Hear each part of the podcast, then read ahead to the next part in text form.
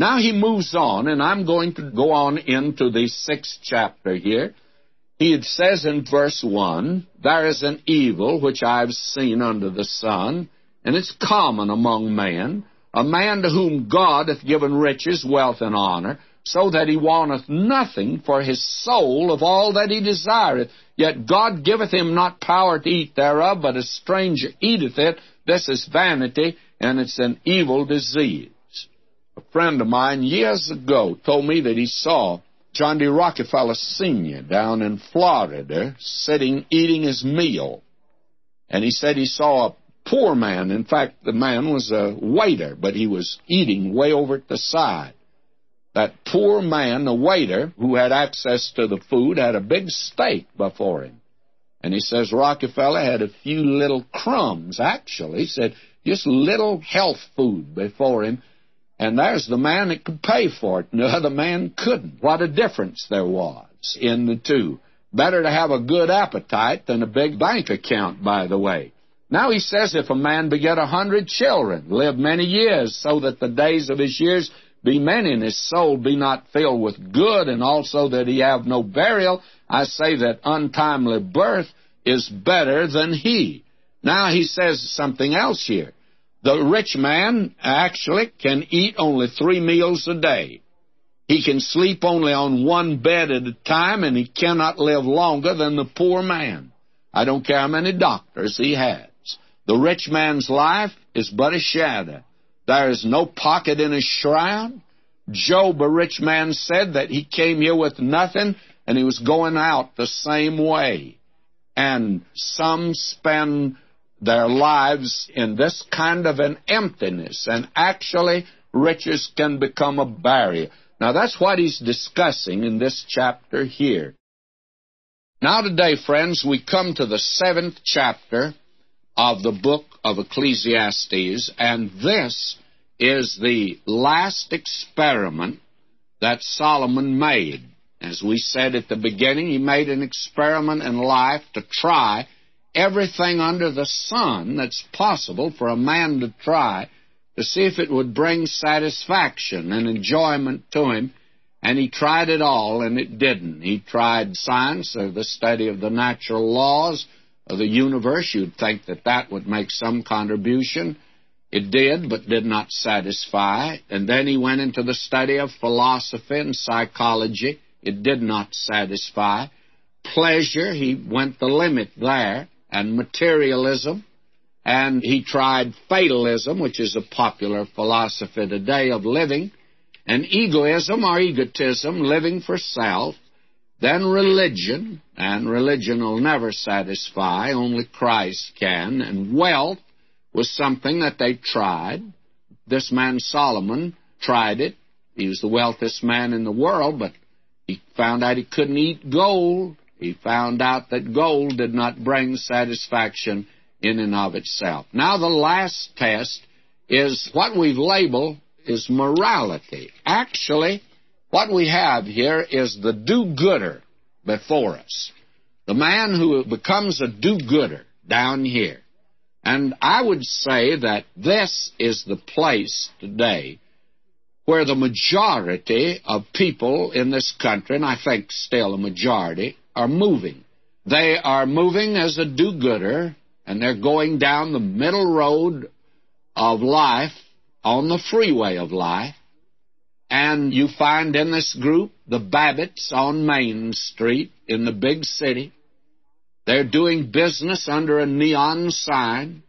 They live out in suburbia in a sedate, secluded, and exclusive neighborhood, and they're taking it easy. Their children go to the best schools, move with the best crowd, and they go to the best church, the richest church in the neighborhood, the one with the tallest steeple, the loudest bell or chimes, that has a very educated preacher. He knows everything that man can possibly know except the Bible, doesn't seem to know it. But that would, of course, cause him to lose his job if he found out what the Bible was all about. And that's the man we're talking about now. And you'll notice how he begins this. A good name is better than precious ointment, and the day of death than the day of one's birth. That's interesting. And it's true, by the way. There's nothing wrong with the statement. A good name is better than precious ointment. Nice to hear people say nice things about you. Oh, that Mr. Jones or that Mr. Smith or that Mr. Brown or Black or Blue, whoever he is, he's a wonderful neighbor. Never have had an argument with him. He doesn't discuss religion or politics. He doesn't get involved in any bad situation. Really never has taken a stand, I guess, on anything. He just smiles and goes right down the middle of the road. never veers from one side to the other. He doesn't seem to be too happy or too contented, but that's the way that he's living today. He's a very respectable man. We all think a great deal of him in the community. They recognize him in all of the different organizations of the town, and he does business with all kinds of people. Well, isn't that the thing? And he'll have a funeral someday, and the preacher's going to push him right into heaven. There'd be no question about that. And that is what life is all about, according to him. Solomon tried that, said it's not what life's all about at all. Notice now, a good reputation and a long eulogy at a funeral. That's the thing you ought to strive for down here. But that won't satisfy you. Now notice verse 2. It's better to go to the house of mourning than go to the house of feasting, for that's the end of all men, and the living will lay it to his heart. Well, you see, he goes from the knife and fork club to the funeral service, and all of it's done in a very dignified manner. Nothing really happens. The knife and fork club, some man comes in, talks to them on pollution. Not that they're going to do anything about it, but they're going to talk about it. And then next week they have a man that's going to talk to them on some of the civic problems. They're going to listen to it, and again, nothing will be done. And then they will all go to the funeral when one of the brothers in the lodge dies, and they hear some nice things said about him. Nobody's particularly moved. Nobody's going to miss him too much. It's just it's life. That's the way we live it in our hometown. And very frankly, friends, I can't blame a lot of these young people from rebelling against that. To me, it's a lot of blah. I'm glad I never lived it like that. I don't live it like that today. To me, this is the worst situation of all. I'll be honest with you. This is not life. This is not living at all. Now, notice verse 3. Sorrow is better than laughter, for by the sadness of the countenance the heart's made better.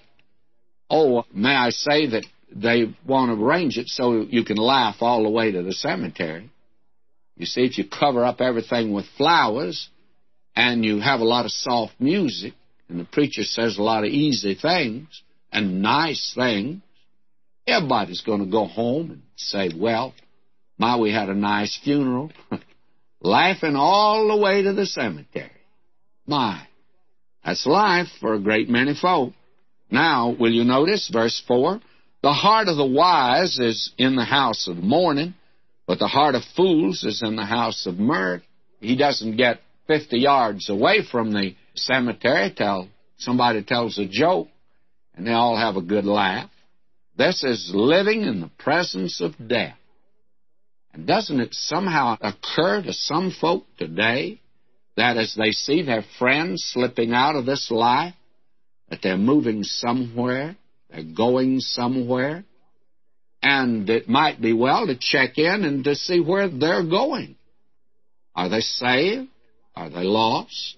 Are they rightly related to God? Well, that's not important. Oh, Mr. So and so, he was a good feller. He always gave to the community chest, and his wife was active in the Red Cross, and They were active citizens in the community, which means that they do practically nothing. That is, they really wouldn't take a stand on a vital issue. They wouldn't dare do a thing like that. Now, from now on, verse 5, down through the remainder of this chapter, the whole point is this, and let me lift out. It's better to hear the rebuke of the wise than for a man to hear the song of fools. But why not try both of them? That's the way to do it. Some brother comes in and says, I think you're wrong about this. Agree with him. And then you go down and listen to that rock band, and you enjoy that too, you see. But the idea is one may be better than the other, but it's easier to go with both groups. That's the picture that we have here. Let's move on down in it. For as the crackling of thorns under a pot, so is the laughter of the fool. This is emptiness. You can go with that crowd and have your cocktail hour, the happy hour. You can do that and then go to church on Sunday. It's all nice. That's the way we do it in our hometown. He goes on to say here, verse 9, Be not hasty in thy spirit to be angry, for anger resteth in the bosom of fools. Don't get angry at anything. Be a nice fellow. Don't fall out with anybody. It helps business, by the way, and it's easier way to go. And all that you have through this section is this. Take it easy. Walk softly. Don't be an extremist. Don't go nuts on religion. Avoid the left and the right. Don't be a leftist. Don't be a rightist, either in religion or politics. Just take it easy. Go down the middle of the road. Compromise.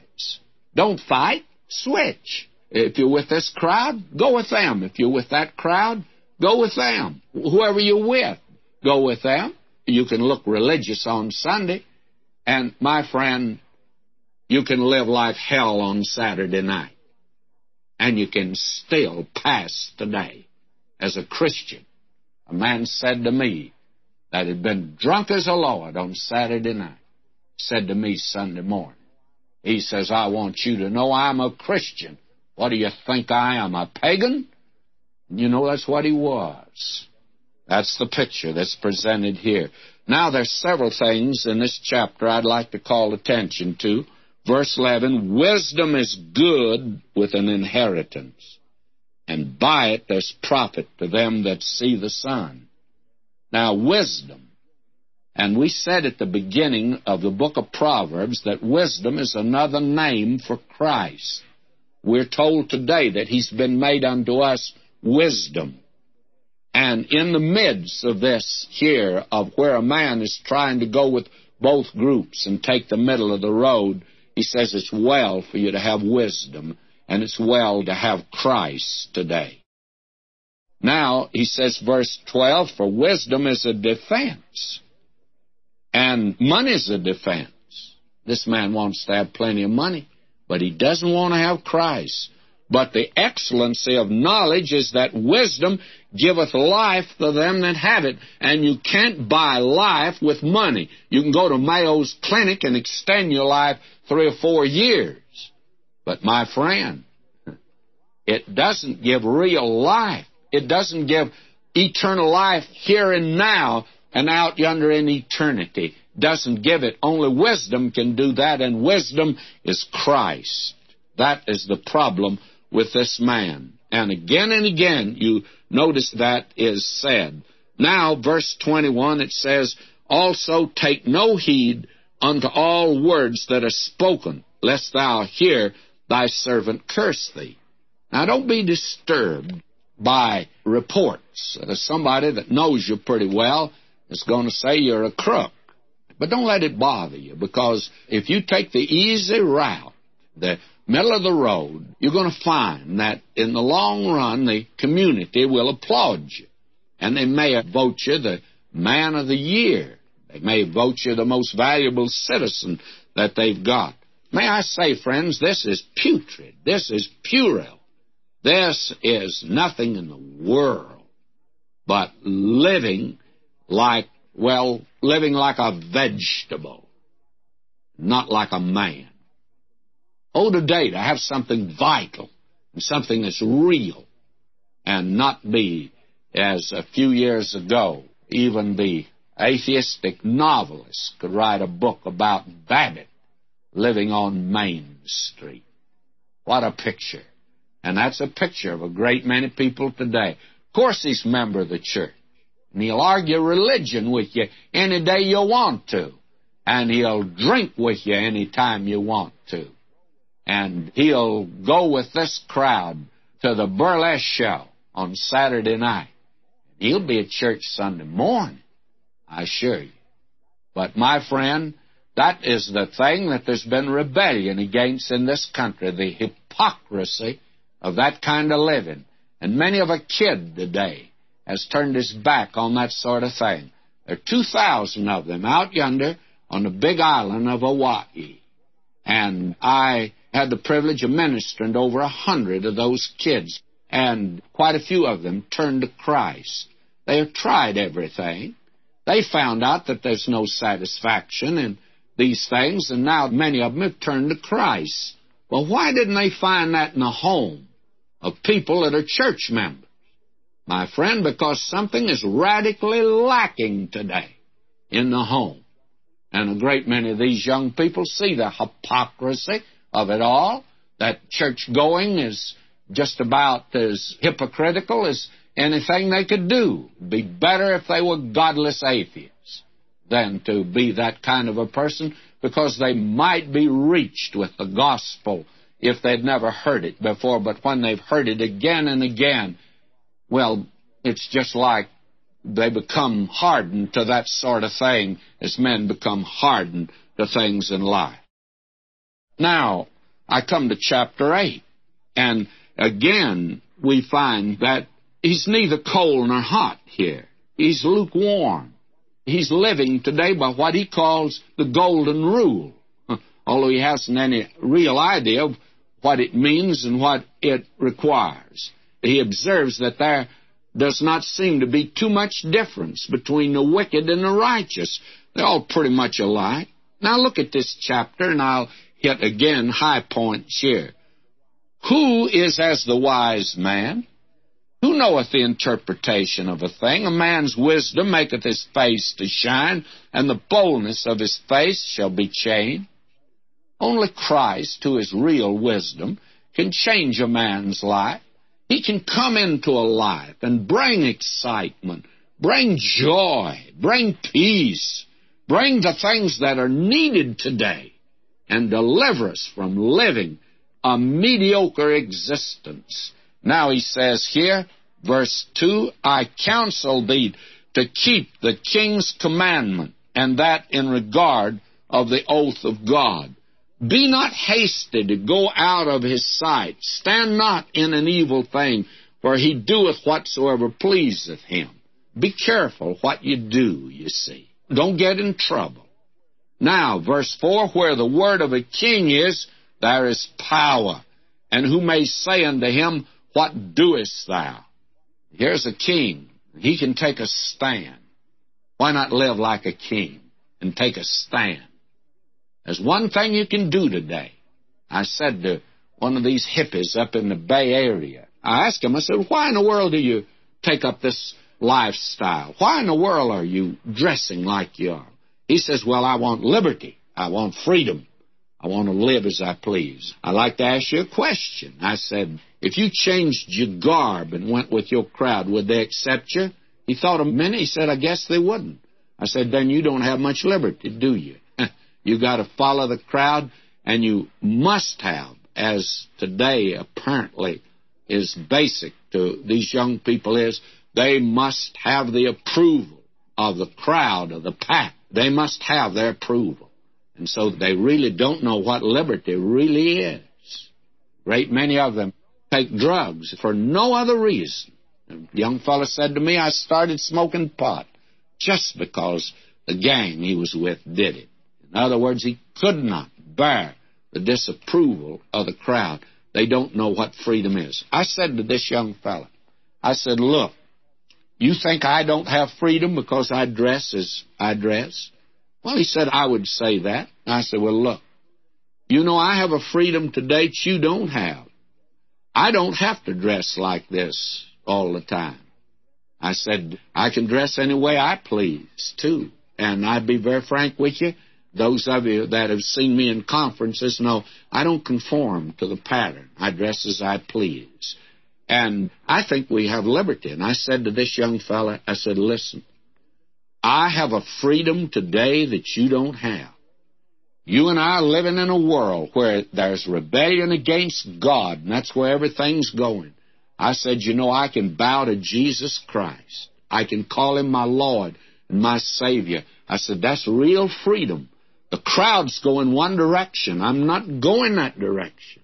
I've made my choice. I said, young man, if you want real freedom, come to Christ. He said, if the Son make you free, you'll be free indeed. Oh, today, that's the kind of freedom. Now, this man that is the do-gooder, he is as bad as the man down in the city jail. Actually, he is bound down by tradition. He's bound down by the rules of his little group. And he follows the pattern. He goes down the middle of the road. That's his lifestyle. Listen to verse 8. There is no man that hath power over the Spirit to retain the Spirit, neither hath he power in the day of death, and there's no discharge in that war, neither shall wickedness deliver those that are given to it. There'll come a day, if he keeps taking that cocktail, he'll have to go and take the treatment for being a drunkard. And many of them have to do that. Oh, there are millions of them today in this country. They're all do-gooders. And then there's one day he's going to have to die. And my friend, he won't take the middle of the road on that day because death's going to come at him and remove him here. Now, verse 11 because sentence against an evil work is not executed speedily. Therefore, the heart of the sons of men is fully set in them to do evil. What a picture that is of our contemporary society. Because judgment is not executed, men are doing evil because it's in their hearts. And that's the reason a great many men today continue in sin. Well, they said, Look, I've been in sin for five years and God's done nothing about it. My friend, that's already his judgment upon you. He's done nothing about it because he's way down the road waiting for you. In fact, he can wait till eternity. You can't. Now is the accepted time. Now will you notice, verse 14 and 15 here make it very clear. He observes that there does not seem to be too much difference between the wicked and the righteous. And there isn't when it's all on the surface. There is a vanity which is done upon the earth, that there be just men unto whom it happeneth according to the work of the wicked. Again, there be wicked men to whom it happeneth according to the work of the righteous. I say that this also is vanity. Why, it doesn't make any difference. Both men come to the same end. Verse 15, Then I commended mirth, because a man hath no better thing under the sun than to eat and to drink and to be merry, for that shall abide with him of his labor the days of his life which God giveth him under the sun. And this man finally ends up living like this. Eat, drink, and be merry, for tomorrow you die. My friend, that is the saddest philosophy of life anybody can have. Now, friends, we're in this section labeled the do gooder. This is where we see him in action. This is the man that says, well, I think if you pay your honest debts and live a good life, that God is going to accept you. This is the fellow that goes down the middle of the road on the freeway of life. He is Babbitt on Main Street in the big city doing business under a neon sign, but living in suburbia in a sedate, secluded, and exclusive neighborhood, taking it easy, and says, I'm going to heaven on my own propulsion. I am working out my own salvation, and I'm a pretty good fella after all. And this is the man that has a hard philosophy of life. And there's very little joy in this man's life. Oh, he has the happy hour each evening when he has his cocktail. But he comes to some very doleful conclusions. And fact of the matter is, as we have attempted to call attention that some of the teachings in this book are radical. Someone said to me after a message on Ecclesiastes, Why, Dr. McGee, that's radical teaching. Sure is. This is a man under the sun. This is not the Christian viewpoint at all. This is altogether different that we're looking at right now. And it does not represent actually God's viewpoint. This is the conclusions that the man under the sun has to come to. And they're radical. He believes in dividing the wealth. He has socialistic ideas. He has a great many ideas that are not accurate. And we're going to see that, especially here in chapter 9. To me, this is a rather doleful chapter, by the way. This book in the Bible is like a black sheep in a flock of sheep. It's like the tents of Kedar on a white background. The tents of Kedar were made from the wool of the black sheep or black goats. Now, actually, this book here, as we've seen, it seems to contradict other portions of Scripture. It expresses ideas that are contrary to some of the great teachings of the Scripture. And the thing that almost alarms you, that this has been the favorite book of atheists. Volney and Voltaire, they quoted profusely from it. It fosters a pessimistic philosophy of life like Schopenhauer had. And the most shocking feature is that some of the isms today in the modern cults, they predicate the main thesis of their system on this book. And in this chapter, they use a verse for soul sleep. And how did this book get into the canon? How do you reconcile its teachings? How do you harmonize its statements with the Christian faith? Well, any book, the purpose of the writer must be considered. And again, I come back to this. What is the purpose? What is the thesis? What is he trying to prove? What is he demonstrating? Is the writer setting forth Christian principles? Actually, he's speaking of life apart from God. And he's trying to make an experiment to see how to be happy without God. And these are the conclusions that he came to under the sun. This is the way the man of the world goes today. Now, I want to illustrate what we mean this way. One halfway between high tide and low tide is what they call the mean tide, and that is sea level. Now, there is today a realm of life below sea level. And then there's a realm of life above sea level. Actually, two worlds. There is the world below sea level. And there are certain chemical elements there. And above, it's different molecules. Below, it's aqueous. Above, it's gaseous. Above, there are birds with feathers that live. Below, there are fish with fins below. Now, there are two ways of life. The mockingbird does not tell the tuna fish what's wrong with him because he doesn't have feathers. And above sea level, you open your mouth and breathe deeply. That is, if you can get out of the smog. But below sea level, you'd be in trouble if you use that method. And actually, I think a monkey and a barracuda could have a good debate on which direction is sea level. The barracuda says it's up. The monkey says it's down. Now, Ecclesiastes is under the sun. The Christian life is in the heavenlies. It's where God is. God's viewpoint is above the sun.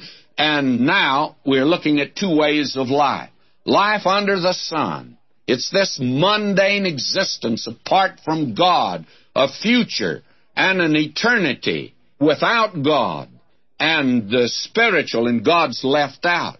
Now the Christian life is altogether in contrast to this. We have been saved by the grace of God and for the display of His grace. So we have two different spheres, and the laws and principles of one will not apply to the other. They're as far apart as that which is below sea level, that which is above sea level. Now, you're wasting your time to tell a non Christian if ye then be risen with Christ, seek those things which are above. He isn't even in Christ. No use talking to him along that line. It's like trying to teach a mud turtle to fly because he likes the swamp and he's not interested in flying. Now, Solomon wrote Ecclesiastes, and as we said before, it's a record of an experiment he made with life. He tried everything under the sun to see if he could find satisfaction of soul. And in this chapter alone, under the sun occurs about four or five times. Under the sun, and everything must be interpreted in the light of that.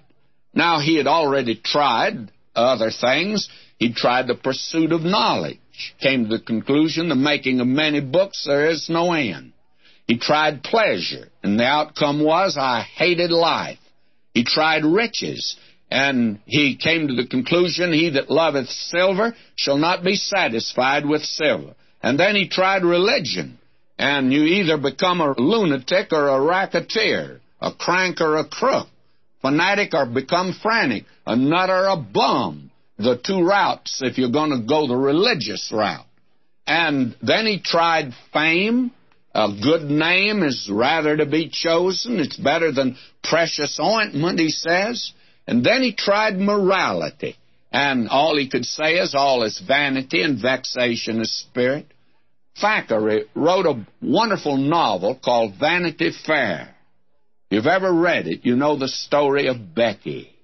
And he concluded it by telling all of the littleness and the sin in the lives of these people during the time of the wars of Napoleon and how they lived little lives apart from God. For Thackeray, by the way, was a Christian.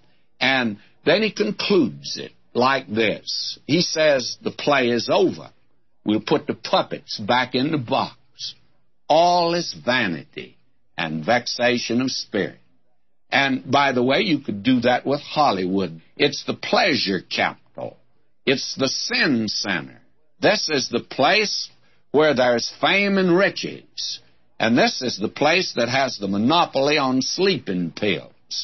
My friend, life is empty without God and without Christ. Augustine gave that famous yet trite and hackneyed expression Thou hast made us for thyself, and our lives are restless until we rest in thee. The human heart is so constructed that you could put the whole world in it and still have room for something else. And yet, when you have Christ, your heart's not big enough to hold Him. Now, look at this chapter here with that background. The most frightening fact about Ecclesiastes, it's the basis for socialism. And my friend, your country and mine is closer to socialism than you can ever imagine. And this is the only answer to statism, regimentation. What's that? Christ is the answer. And He's the only answer. You can only go one direction without Him, and with Him there's life abundant. Now, will you notice? I'm reading verse 1 of chapter 9. For all this I considered in my heart, even to declare all this, that the righteous and the wise and their works are in the hand of God. No man knoweth either love or hatred by all that is before them. In other words, he says, I don't know a thing. Or, using the common colloquialism of the street, I don't know nothing. That's my position. And that's the position of a great many today. They're not worried about the future eternity. That's a realm they don't enter at all because they know nothing about it. Verse 2 all things come alike to all.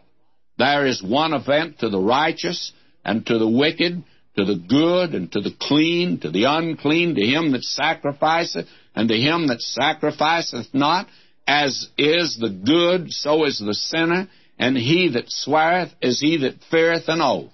In other words, doesn't make any difference what direction you go, you're going to come out the same way. And now, what is the answer to all of this under the sun? Now, understand, this is not God's answer. This is the man under the sun. Verse 3 This is an evil among all things that are done under the sun, that there is one event unto all, yea, Also, the heart of the sons of men is full of evil, and madness is in their heart while they live, and after that they go to the dead. In other words, my friend, you're the victim of circumstances, and therefore we ought to share the wealth. That sound familiar to you today? That's the conclusion you come to under the sun. Don't need to work, but after all, won't make any difference whether you work or whether you don't. Life is a great lottery. Since you didn't get yours, the fellow that was lucky and got his ought to share it with you. My friend, this is the man under the sun. Does that sound familiar to you? Karl Marx never said anything new. Solomon was way ahead of him. Now, will you notice verse 4? For to him that's joined to all the living, there is hope. For a living dog is better than a dead lion. And the idea is here actually, all through this section. Eat, drink, and be merry. Well, tomorrow you're going to die. And the fool and the wise men, they just about the same in the long run. After all, a living dog is better than a dead lion. It doesn't make much difference. Now let's move on down here because this is something that is tremendous. He says here, For the living know that they shall die. But the dead know not anything, neither have they any more reward, for the memory of them is forgotten. Now, this is where that idea of soul sleep arises. Here, and we have another verse up here, verse 10. And what you have here is the philosopher, the man under the sun. This is the conclusion that he comes to here. That you just well be a live dog, in fact, be better than be a dead lion. So to be a lion or a dog doesn't make really much difference because when you die, you're just like a dog. That's what the atheist says today. And looking at the human side, the physical side, my friend, when that body goes into the grave for a child of God, that body is put to sleep. That's true. But Paul says, absent from the body, present with the Lord. That's where the person goes, and you and I are just living in these earthly tabernacles today. So you see, this is not even a Christian viewpoint. It's the man under the sun. I heard a man say some time ago, well, he says man just like a dog. When he dies, that's it. Well, that's what he says here. That's the outcome. Now he says here, also their love and their hatred and their envy is now perished, neither have they any more portion forever in anything that's done under the sun. In other words, this life is very futile. It's very purposeless, very meaningless. You're just an animal. Here's evolution with a vengeance. Only it's a little different. What he's saying here is man didn't come from an animal, man is an animal. And that's more frightful today because we think we've come from some place and that we are very much on the way that we're marching to Zion, and it's an earthly one. Now, will you notice, verse 7 Go thy way, eat thy bread with joy, and drink thy wine with a merry heart, for God now accepteth thy works. You're a do gooder, you see. So eat, drink, and be merry, for tomorrow you die. And we're going to have our happy hour, you know. And from about 4 o'clock to about 7 o'clock, we all get soused. And that's life. That's living it probably the most monotonous life in the world are the folk that are living like that today. And now he says, Let thy garments be always white, let thy head like no ointment. Oh, dress up. Keep up a good front. And then it says, verse 9, Live joyfully with the wife whom thou lovest all the days of the life of thy vanity, which he hath given thee under the sun. And you know, actually, there are many unsaved couples that are enjoying life. No question about that from their viewpoint. I have met several along the route.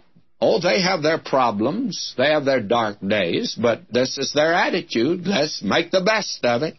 All the days of thy vanity, for that is thy portion in this life and in thy labor which thou takest under the sun. Now, will you listen to this? This is another verse that they base soul sleep on. Whatsoever thy hand findeth to do, do it with thy might, for there is no work, nor device, nor knowledge, nor wisdom in the grave whither thou goest. Well, absolutely, there's not. Because when you put this old body that can hold a hammer and can use its brain to study or to perform some mental chore, when you put that body in the grave, it's not going to be doing those things. In other words, this is the place you're going to make your decisions. But the body has come not to an end, but the body will probably disintegrate, made up of about 16 elements, and the soil is made up of about 16 elements. and That body will go right back into the soil. Dust thou art. Unto dust shalt thou return. He says that concerning the body. But the spirit will go to the Creator. In other words, you're a person and you're going to have to answer to God. Now, he'll come to that in the 12th chapter, so that this does not teach soul sleep. It's the viewpoint of the man under the sun. And that is the thing of it. Now, in verse 11, oh, he deals with social injustice and the minority groups and the masses. Listen to him now. I returned and saw under the sun that the race is not to the swift, nor the battle to the strong, neither yet bread to the wise, nor yet riches to men of understanding, nor yet favor to men of skill, but time and chance happeneth to them all. Life is a great lottery, and if you happen to be born black, you're going to have your problems. And if you're born white, you're going to have your problems. If you're born yellow, you're going to have your problems. It's all chance. Nothing you can do about it. That's the whole thought here. Therefore, the thing to do is to sort of juggle the thing together and let's divide it because we're not going to be here very much longer. May I say to you, what a viewpoint of life this is. And let's move on down. For man also knoweth not his time as the fishes that are taken in an evil net, and as the birds that are caught in the snare. So are the sons of man snared in an evil time when it falleth suddenly upon them. And this comes right back to that materialistic philosophy. And that is the thing we mentioned the other day that when you get on a plane on Friday afternoon, as I've done now many times, filled with men, men with briefcases, going home. They're coming here to Southern California. Some have been in Dallas, some in Kansas City, some in Chicago, some in Seattle. Now they're coming home. And they sit there, they're not afraid. Why? Because they have a fatalistic viewpoint of life. Well, one of these men said to me one day, we went through some turbulence, and he says, Well, you know, if it's going down, it'll go down. If your number comes up, there's nothing you can do about it. So he just sat back, gritted his teeth, and that's the way he faced life. Man, just like a fish caught in a net. Oh, what an awful viewpoint. That is the worst kind of fatalism, and that is a philosophy we've considered. But the do-gooder has to come to that, you see. There's no other explanation for him. And therefore this wisdom have I seen also under the sun, and it seemed right unto me. Now, will you notice, verse 14, there was a little city, and few men within it. There came a great king against it, besieged it, and built great bulwarks against it. Now, come a little closer, Mr. Marxist, and listen. You communists, listen to this. Hear a parable. You want to lift up the burden, the banner of the downtrodden? You want to defend a minority group? The cause of the underdog? Is that the thing that you're interested in? Well, may I say to you, there will arise a dictator. A great king will come against a people that let down their defenses and spend all their time with social problems which unsaved men cannot solve, and they've had now 5,000 years minimum probably 6,000 years, and it could be much longer than that, and they have not solved the problems of life. How much longer do you think God ought to give man to work these out? Now, we come to verse 15, and I'm reading, Now there was found in it a poor wise man, and he by his wisdom delivered the city, yet no man remembered that same poor man. And who was that man that came and brought deliverance? His name was Wisdom. And for the child of God today, Christ has been made unto us wisdom. There was found in it a poor, wise man. And he came down to this earth. in poverty. And now he could actually say, the birds of the air have nests, the foxes have holes, but the Son of Man hath not where to lay his head. He was a poor man. Verse 17, the words of wise men are heard in quiet more than the cry of him that ruleth among fools. The voice of the Lord Jesus will prevail. I think that's always a tremendous thing that is said concerning him. He'll come with a voice, a shout, the voice of the archangel, and that's his voice. Sound of a trumpet, and his voice will be like that of a trumpet. His voice will prevail in this world today. Above the babel of voices, why, his voice will prevail. Verse 18 Wisdom is better than weapons of war, but one sinner destroyeth much good. And this is a conclusion of all of this in chapter 9 here. Christ is better than atomic energy. Wisdom is better than weapons of war. And Christ is better than atomic energy. And then one sinner destroyeth much good. The tremendous influence of one person. And it is always more potent when it's in the wrong direction. The effect of your life can be more far reaching if it's an evil life. And today, think of the effect that certain men from evil are having. Well, let's look at history. Adam's sin has affected an entire race. Achan's sin and an entire nation had a defeat and had to deal with that. Rehoboam, his sin split the kingdom of Israel.